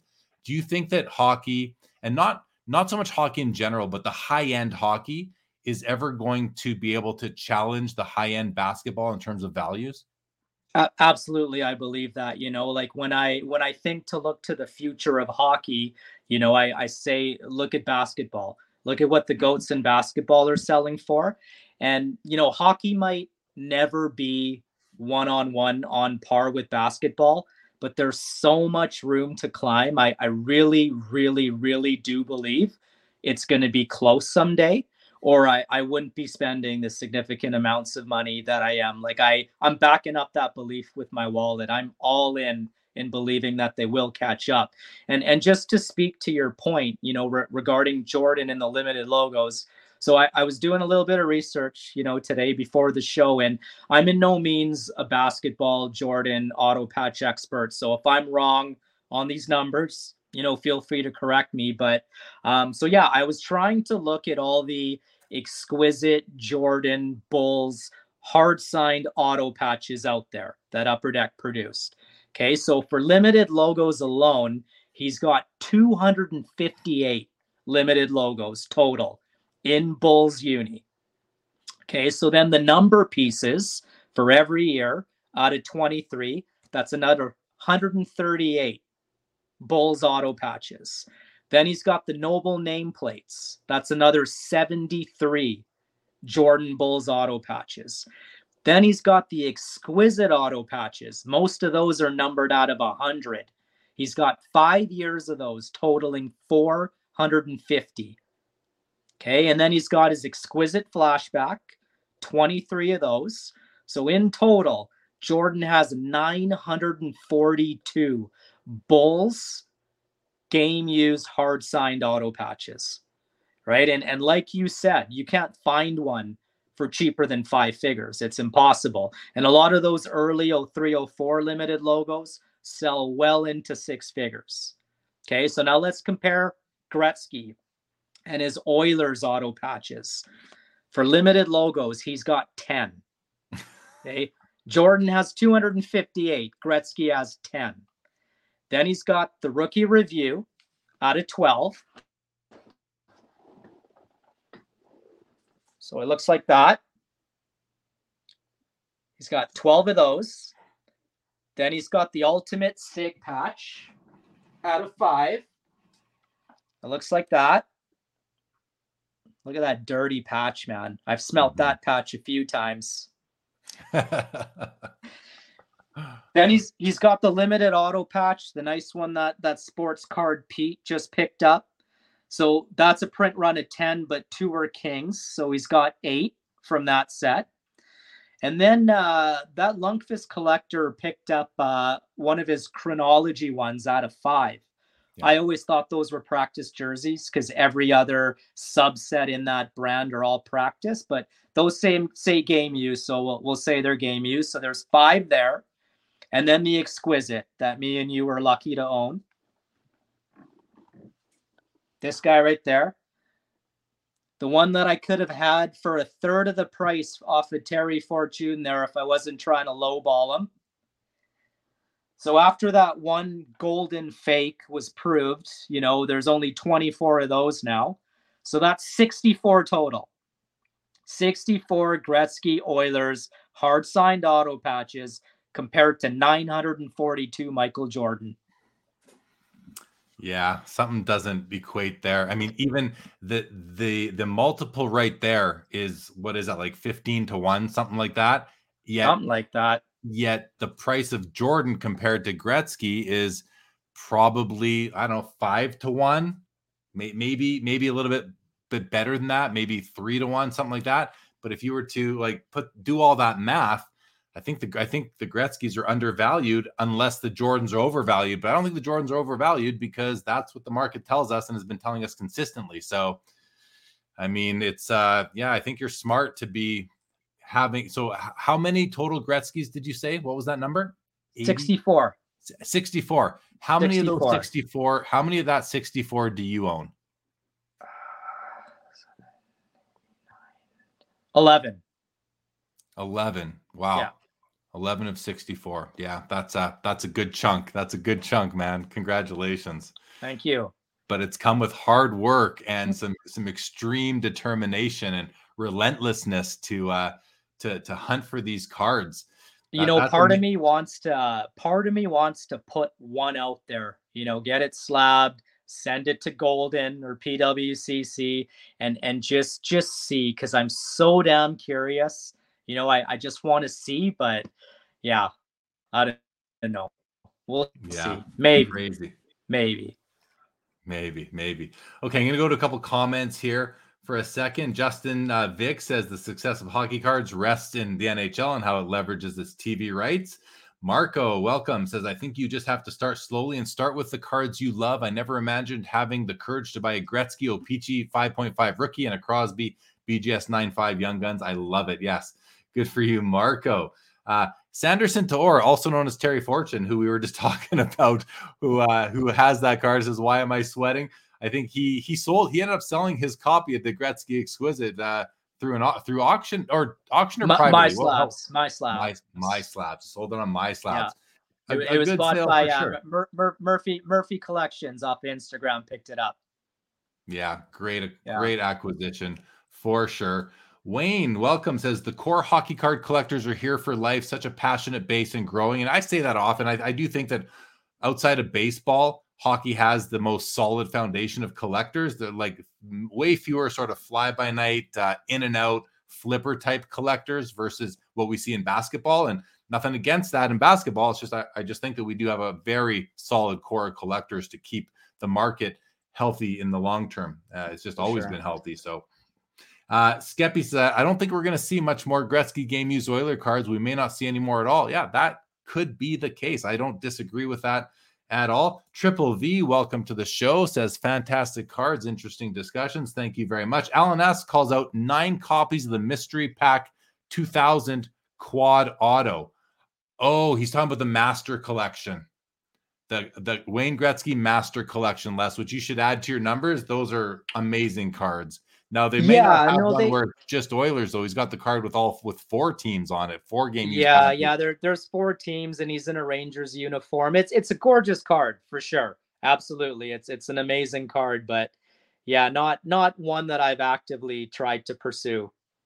yeah, yeah. Yeah, Okay, and uh, Charles says, with such rare cards, you don't need to worry about overpaying because your price then becomes the new comp on your other cards. It's one of the ways I've upgraded several of mine. Very For good, sure. very good. And then you know, there's jumps- there's three more out there, three more Gretzky's um, of the Oilers limited logos. One's in Germany, um, one's in Quebec. There's another one. I'm I'm not sure. I'm not sure where it is. I've never seen it, but I can guarantee you, if one auctions, I will make sure. I will make sure the comp is uh, is is up there for sure. and you will do that because you will pay, you will buy that card and pay for it. I will. I will. And if I don't get it, the winning bidder, uh, the winning bidder will be paying at least six figures. I can Yeah. promise you that. Well, that just says that you're willing to you're willing to pay that for the next copy yourself. I mean, that's part of the strategy, and I don't think there's any, anything wrong with that. Okay, Wayne says Gordie Howe way less population than Mantle, and 10% of the value hockey is undervalued. Yeah, that that does kind of simmer it down to uh to that simple comment right there, Wayne. Well said. And Joe Perot says part of being a disciplined collector is doing your research, and it's clear that Les does his research. Very, it is clear, isn't it? Yes definitely is clear that Les does his research. Okay, I'm just looking to see what we were going to talk about kind of again evolving your collection and how there are, you know, you've been you've looked at cards. There are cards out there that many people love that you don't love, but they're very they get a ton of hobby love. I know I know one of them is even a card that I love, Precious Metal Gems. You've never gotten on the PMG train. They don't appeal to you. That is fine. Nothing wrong. Can you name some other cards that are like that are really desirable in the hobby that you just don't love and collect and maybe give your reasons? Um, you know, it's just it's just personal preference. I can definitely appreciate the value and the beauty of the PMG, you know, and it, it appeals to a lot of collectors for nostalgic reasons. And and I never had that. If I was ripping those from packs, you know, back in the day, I'm I'm sure I'd be all over those as well. But for, for me, it's just it's gotta have that auto, it's gotta have that game use patch, you know, or I, I don't really care for it. And it's gotta be it's gotta be hard signed. So you know i i know young guns are very popular you know amongst collectors and i've i've lost interest in those you know same with the vintage i've i've kind of phased out of the vintage vintage aspect of my collecting um Why? Yeah. Talk. Listen, I can understand being. I can understand not being interested in young guns anymore simply because of the print runs and they're. You know, they're not a card that's hard to get. Some of us really like to acquire cards that are hard to find. That's what the thrill of the hobby is. It's not being able to go on eBay or other marketplaces any day of the week and finding, you know, 50 copies to choose from as you can with a young gun or a Gretzky rookie, even or a Jordan rookie. So, you know, I, I get that. Um, but are there are there any other sort of cards where you're just like not interested in them and people seem to love besides the PMGs? Anything else come to mind? Yeah basically everything that doesn't fit with what i'm trying to do so if it's not a limited logo or a monumental patch or a gretzky oilers you know game used uh, hard signed auto there i uh, i don't really i, I just have no desire you know yeah Fair enough. And where I meant to go with that before I just lost my train of thought briefly was with vintage. So when it comes to to vintage and you phased out of that, can you explain why you phased out of it for yourself? Yeah, so I, I think I touched on it a bit earlier when I when I said the the lack of being able to control the market and too many collectors, um, you know, can controlling that market or you know setting setting the new price. That was one reason, and and the other reason, you know, like I I loved my vintage. You know, I I had a Gretzky, beautiful PSA eight. I had the Jordan PSA eight. I had the Lemieux PSA nine. I had a Bobby Orr uh, 4.5 PSA, Gordie Howe PSA 4. Like they were gorgeous cards. And you know, because I consulted you for pretty much all of them before pulling the trigger. you know, and and it was just to me, it was just a matter of triaging the PC and which cards I loved the least when I needed to drum up funds to buy a bigger chase. So I got decent money for those vintage cards and and ultimately that's what got me that Gretzky shield. You mm-hmm. know, and even though that's not my favorite card in my PC, I think that card has the greatest potential because it's the logo man version of of whatever for hockey, right? And I see that as a seven figure card someday. Other people might, you know, think I'm I'm stupid, but I really do believe that that card has the biggest potential. So I just look at it, you know, like these five vintage cards and a handful of other cards. Would I trade those straight up for the shield? Absolutely, I would. And that's why I sold them and that's why I bought the shield. What is your favorite card in your collection? Is it the one that I put on the YouTube thumbnail? For sure it is. For sure. Hands down. yeah, yeah, It's, it's it's it's it's a tough it's a toss up for sure. Like I, I love that card and I I absolutely love that Yzerman monumental patch that I uh, I just recently picked up, and that was another card that I'd been trying to get off those brothers for a number of years, and uh, you know they they weren't making those extremely rare cards available. Um, you know, and maybe maybe it's a bit of a spoiler here, but they uh, they do plan on getting out at some point, and I, I think they're going to be selling off everything here, um, aside from a few McDavid oil drops and that was a card that they were willing to give me priority before you know putting it out to uh, the open market and the price was was hard to swallow but again like i said earlier you know i had made up my mind that i was buying that card and i didn't try to negotiate too much i just paid the price. Yeah I, sometimes that's what you got to do that's the, the power of these cards hey it's uh it really is uh it really is a, a strong force that some that the oh. cards have over I'll just I'll just show it here really quick for you know some people that yeah, might not know it. what I'm just, talking about there. That is just the stupidest card I've ever seen. Good stupid. Yeah. And like, it's a one on one to boot, so yeah. I mean Steve Yzerman Steve Yzerman to me is kind of like at you know at the top with a few other players at the top of that second tier of all timers behind only like the Gretzky, Mario Lemieux, Gordie Howe, Bobby Orr. You know, those guys. And then, you know, you can maybe have Crosby, McDavid in there too, Ovechkin. And Yzerman is like right, right there, neck and neck with those last few names that I just named as far as one of the best and most collectible players of all time for for various various reasons. Skeppy says that Yzerman Monumental is really nice. I think he is overlooked in history too much. Yeah, fair, fair enough. Um, gonna go to this comment from Wayne. What's your opinion on Black Diamond rookie jumbo patches? Seem cheap and nice looking. Well, they're they're manufactured patches, Wayne. I avoid them. I avoid them deliberately. I do not like them at all. Just to give you my my personal honest opinion. Uh, Charles says the monumental patch. Oh my god, insane! Thanks for sharing. Jagr is up. Yeah, Jagr is up there too, for sure. Junk Wax Museum likes that card as well. Uh, Charles did say, I would argue the high grade vintage rookies are equally scarce and beautiful and have upside. Some of them are scarce, but yeah, you can find them. You can still find them. But hey, as you know, and as Charles knows as well, I'm a big fan of of vintage rookies too. So um, I'm not gonna I'm not gonna crap on those at all. And I, I, I might go them. back there someday. I, I, probably will go back there someday for sure. You know, once things uh, settle down a bit. So, yeah. right on. Um, Okay, I wanted to talk to uh, about uncomfortable situations um, when acquiring big cards, and uh, I know you have one story in particular that when you told me this, I like I couldn't believe it. So uh, why don't you tell the story? I think it has to do something something has to do something with buying a card from Hong Kong. I'll let you uh, take it away. Yeah, so it goes back to that exquisite auto patch that you know both of us were trying to get off of Terry there. So, um, you know, missed out on it. There were a couple that uh, you know kind of surfaced. The the one at National, you know, that that you scooped up right away. You know, probably the uh, the find of the century there. You know, and a and a couple lesser patches that had sold um, openly um, on auction, like the one that we watched. You know, mm-hmm. at the uh, at the expo. I think it was uh, a one color with a tiny little square of blue in the corner, and it sold for around 56 US or something along those Yeah. lines. Yeah. Yeah, so I was I was desperate to land one of those cards, you know, and you know that because I tried to get yours multiple times to uh to no avail there. And uh Murphy Well. Collections. I thought I did put a price on it, didn't I?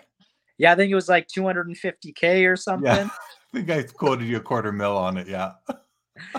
yeah so so J- jeff proctor murphy collections the uh the guy that had bought terry's off of MySlabs found this one off of some random guy on instagram okay is uh i think his handle was cardboard 429 and he was based in shanghai or you know somewhere in china um yeah and uh, i started communicating with the guy uh, not knowing if he was legit, you know, but uh, I wanted the card pretty bad. So, um, you know, negotiated for it.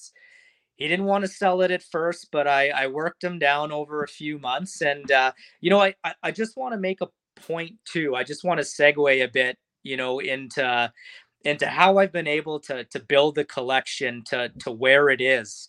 Um, because I, I get asked that question a lot by other collectors, and I I find that a lot of guys appreciate what I've been able to accumulate and they want to put those cards in the collection. Right. So after I've closed deals on a lot of these other big Gretzky's, you know, I, I always hear like it belongs with you, you know. So cards like that, that some collectors don't normally make available to other people, they're willing to put into my collection one because you know i i pay close to what they're asking and and two they they get some sense of you know satisfaction knowing that it's going to this this epic style pc so this was the case with with the exquisite and the the guy finally agreed to sell to me. Um and again complete stranger didn't know him from a hole in the ground didn't know anybody who knew him anybody who could vouch for him but i i just wanted the card so bloody bad i was willing to take that chance. So i wired this guy money you know just hoping he would end up sending me the card it was a significant amount of money as i've told you before you know the actual price i i won't openly me- share it Yeah, and let me just ask you this because there's been a story going around the Twitter and, and Instagram world this past week or so about somebody who didn't get a card for thirty thousand dollars. They had sent the money and they didn't get the card, and people are like, "Well, serves you right. You didn't put insurance on it and all that." My only Yeah. question is, this amount of money that you spent, don't divulge it, but was it north of thirty thousand dollars? If you're, it was to at least yeah yeah it was probably three times three times that amount Okay. So, Yeah. okay, I think that's significant in just because of that most recent story that's going around right now. And a lot of people have been referencing it lately. And here we are with a story uh, of, for triple the money. And, uh, but anyway, please continue. yeah you know so uh i basically i don't know i don't know what it was man. i was probably stupid. It was probably very foolish. Um but just something uh something inside of me said that you know the guy the guy seemed honest and uh you know it was it was worth taking the chance on you know? So so i did. I wired him the money and uh he was good. He stayed in contact with me like just waiting for the uh international transfer to clear. I I think it took 48 hours and you know messaging him messaging him every hour did you get it yet? Did you get it yet? Did you get it yet? And you know finally finally him receiving the money and then you know getting ready to to ship it out. And we didn't put any insurance on it. Um, i think we declared $50 as the value on the uh, on the fedex forum just because obviously we didn't want to uh, alert you know anybody at customs. And uh you know have to uh you know maybe maybe pay some more money just to uh to make sure it got to me safely. And uh yeah it all ended up working out. You know i i opened up the package and you know there was the card. And i gotta say the the five or six days waiting for it to, to come to me were some of the most stressful uh stressful days of my life for sure. I was chain darting and uh yeah drinking a lot and not sleeping and the wife was wondering what was up with me and you know i told her i was just stressed at work. I didn't want to tell her what i had actually done because as understanding as she is uh yeah there's no way she would have been cool with that. So yeah. um everything ended up working out. That's so funny man. I mean uh, you know just the risk that you were willing to take to get this card it this all comes back to your desire your passion for owning these pieces of of cardboard it, it, it's it's phenomenal. I mean it's an extreme it's it's really you're an extreme collector i would say with to the just the the level of you know what you're willing to go through to get these cards even the five or six most stressful days of your life over over a sports card. I mean you know you've got you've got a you've got a family you, you haven't experienced the stress with your family that you've experienced with sports cards. It's uh some some some funny com- some comments coming in here. Punt, pass, click. I rarely say this, but I am impressed. Right there. Uh, Charles says that's a crazy story. Very high risk. Yes. Joe says, "Oh man, that takes some cojones." And congratulations, of course. This is what I asked you when you told me the story. The same thing that Rich, uh, if it'll come up, uh, says right here. I would have flown to Shanghai to pick up the card. Yeah, I would have too. I would have spent that extra four or five grand, get on a plane, literally have the guy meet me at the airport and turn around and fly right back or as soon as I can, you know, first class each way, like spend five grand on that airline ticket. Um, why didn't you? You know, if I was a single guy, you know, obviously that's that's something that I, I would have done for sure. Um, but you know, having a, an understanding but not so understanding wife and and a family, like I just I don't even know what complex lie I would have had to come up with to to be gone for four or five days. You know. yeah. It's just it just what wasn't feasible. Right, right, for sure. Adam Lynn says, My stomach is in knots just hearing the story. I can't even imagine taking that bet.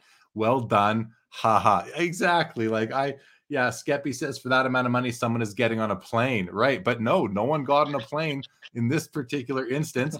Ben Mitchell says you need to use Trade Safe. Yeah, Trade Safe could have helped out in that situation. I think uh, Charles Smith made the comment as well. Trade Safe Hub should be able to prevent these higher risk transactions. And yes, I, I agree. Of course, we should be able to help with transactions like that definitely and then charles makes this comment les just pivoted from hardcore disciplined studious collector to completely insane junkie fair, fair point. Fair point. Fair point for sure. All right, man. Well, any other uncomfortable situations you've been in to acquire they've just, cards? They they've all centered around shipping, man. Like that that thirty thousand dollar McDavid. Uh, tracking didn't update for six days. I shipped that card without insurance too, and uh, yeah, five or six days, no tracking. You know, it it just it stayed at the uh at, at the pickup depot. And that was another very, very, very stressful occasion. And then shipping that shield from California, um, you know, uh, a guy that I just had one collector vouch for. Um, that was also very nerve wracking. So, yes, they've all centered around shipping super expensive cards with no insurance. Yeah, I got to give you some advice, pal. In the future, get on that plane. Like just save yourself that six days. Just go and and go and just turn around. You don't need to stay. No sightseeing, no tourist activities. Go there, have them meet you at the airport, and get the first flight back home. Right? Well, you know the uh, the the whole point of uh, going to national um, and and taking my wife there is is to educate her. You know, she uh, she knows we have some valuable cards in that safety deposit box, but I I don't think she fully understands just how potentially valuable. You know most of the times when when i'm trying to explain to her she she thinks i'm talking out my you know the the side of my whatever and she doesn't fully believe that there's people out there willing to buy these cards off of us someday for that amount of money. So i want her to see the sticker prices at the cards that are going to be at the national. I want her to see the stacks of cash you know, that are getting tossed around. I want other collectors to tell her, yes, your husband does have some valuable cards there. So maybe one day she will be in support of me flying across across the country the to world. sell or buy a significantly expensive card. The world, not the country, the world. The world, yes, yeah. the world. Yeah. Adam Crawford, six days of no tracking updates equals six years off your life expectancy. For JP, sure. JP, best story ever. Yeah, some good stuff there for sure. All right, man. Well, listen, we've got through the notes here. Um, you will be at the national with your wife. I know that. I'm looking forward to looking forward to seeing you there. Um, is there anything else that you wanted to touch on uh, before we wrap this up? Um, you know, I don't I don't think so. Let me just see. I, I had a few uh, side notes here as well. Anyone else you want Um, to shout out? You mentioned uh, you mentioned a couple uh, influential collectors in your uh, in your history. Um, Yeah, you want to shout out? Yeah, yeah, for sure. Um, you know, I definitely want to shout out, uh, you know, Jordan Stewart, guy we talked about a bit earlier on. Um, you know, he, like, you talk about me being relentless. Like, that guy, you know, when he decides he's going to accumulate a certain type of card, he gets every single card, you know, that's available on the market, on eBay, through private sales. Like, the guy is literally relentless. Um you know so you know those uh those crosby tributes like the beautiful cards you know that that i've showed you before? I used to have the woods and the lebron and uh, i think i had the jordan as well. Like those all originated from jordan stewart. He had almost the entire master set i think he was just missing three or four cards um so yeah jordan's put a lot of cards into my pc because what he'll do is when he's done accumulating all of the cards of this particular subset that he's trying to get, he'll get bored and then he'll mass liquidate everything on eBay and then move on to the next chase.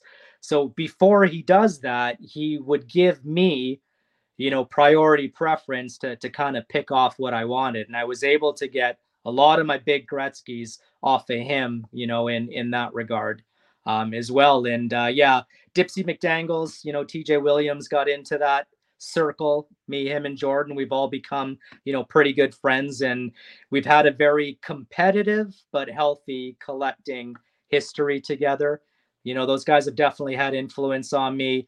Um, Anthony Swiatek is another, you know, old school collector. I refer to him as the godfather a lot of times because he had a lot of the biggest shields, Gretzky shields and high-end auto patches, you know, that that I have today. He, you know, he had many years ago, you know, 10, 11, 12 years ago before other collectors realized how truly desirable, you know, those those cards would be and uh yeah, he I just want to thank He was Sorry, ahead of the curve. He was ahead of the curve, Anthony. He back then. definitely was. He definitely was. And yeah, you know, just there's a lot of guys in my circle now, uh, you know, that I, I lean on for advice before, you know, any big purchase, you know, guys with phenomenal collections themselves. Uh, Jonathan Gale, you know, Sports Card Council on Instagram. He's recently picked up a lot of big Gretzky 101 patches. Um, you know, collectors that you've had on the show recently, Sports Card Pete, Shanghai Collector. I go to those guys for a lot of advice. Um, yeah, those MP brothers. Stefan Perot, he's another collector that's given me priority um, instead of testing the market where he could have got thousands of dollars, um, you know, more for a lot of those big cards, just respecting the collector in me um, and giving me opportunity to buy those cards. So I'm thankful to all those guys because without those guys, my PC wouldn't be where it is today for sure. Yeah, for sure. Right on, right on. Okay, gonna go to some comments and we're gonna wrap this up, everybody. Terry Fortune has a new business idea. I will fly and pick up cards for people. Justin Vick will be his security. Uh, David Chow, who is Shanghai Collector, says if there are any future cards anyone wants to buy from China, I can help to check the source. And I mean that that's a that's a great offer. And David was on the show with me about a month or so ago, so definitely would uh, would trust him to uh, help out in in in China. That's really nice of you. Uh, Skeppy says you should play for high end Gretzky sewing between portables. Great show, fellas. Thanks, Skeppy, as as always. Justin, good show. Glad y'all got to be got to get uncomfortable. I'm glad y'all got to the uncomfortable situation part. Yes, I am too, Justin. Thank you, thank you. Al G, what is going on, Al? Glad you enjoyed the show and thanks for joining. And Rich says, hit the like button. 28 likes only right now. I'm not. I'm not a big. Uh, I'm not a big like whore, but uh, if you want to hit the like button, I greatly, greatly appreciate it, everybody. Um, Okay, Les, I think I think we're good here. You good? I'm good, man. All right. So everybody follow Les on Instagram. There it is on the ticker at Leslie Snipes 187 as well. In about 10 minutes, I'm going to be back live with Mitch and Al Grotman on After Hours. I'm going to put the link to that episode in the chat right now. There you go. You should see it there. You click on that, that'll take you right to the episode that we are about to start again in about, well, we're going to go live very soon here. So, Mitch, you're out there. Uh, let me know, and um, I'll see you in this in the other studio very soon. Drew Herndon makes an appearance. What is going on? From Let Me Get That Potograph. Great to see you, Drew. Thanks for stopping by. Okay, Les. I believe we are done. There is Mitch. So Mitch is ready to go. I'm I'm I, am i am sure his father Al is ready to go too. So we'll be back again five ten minutes or so. Watch the channel. Watch that link I just put in there, and um, that's it. That is it. Les, buddy, this has been fun. Thanks for joining. Thanks, man. I appreciate you having me. Honestly, I do.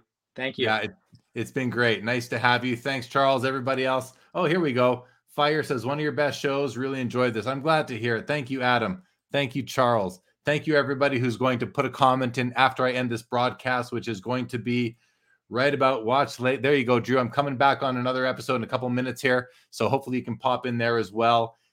That's it, everybody. This one is over, but we will see you very soon. And if not, tomorrow, tomorrow, Reza Arian, also Black Mamba Exquisite on Instagram, will be joining me on Collectible Live on this channel at 7 o'clock Eastern. But for now, this one is over. Les, thanks again, buddy. Great to see you, but hang tight right there.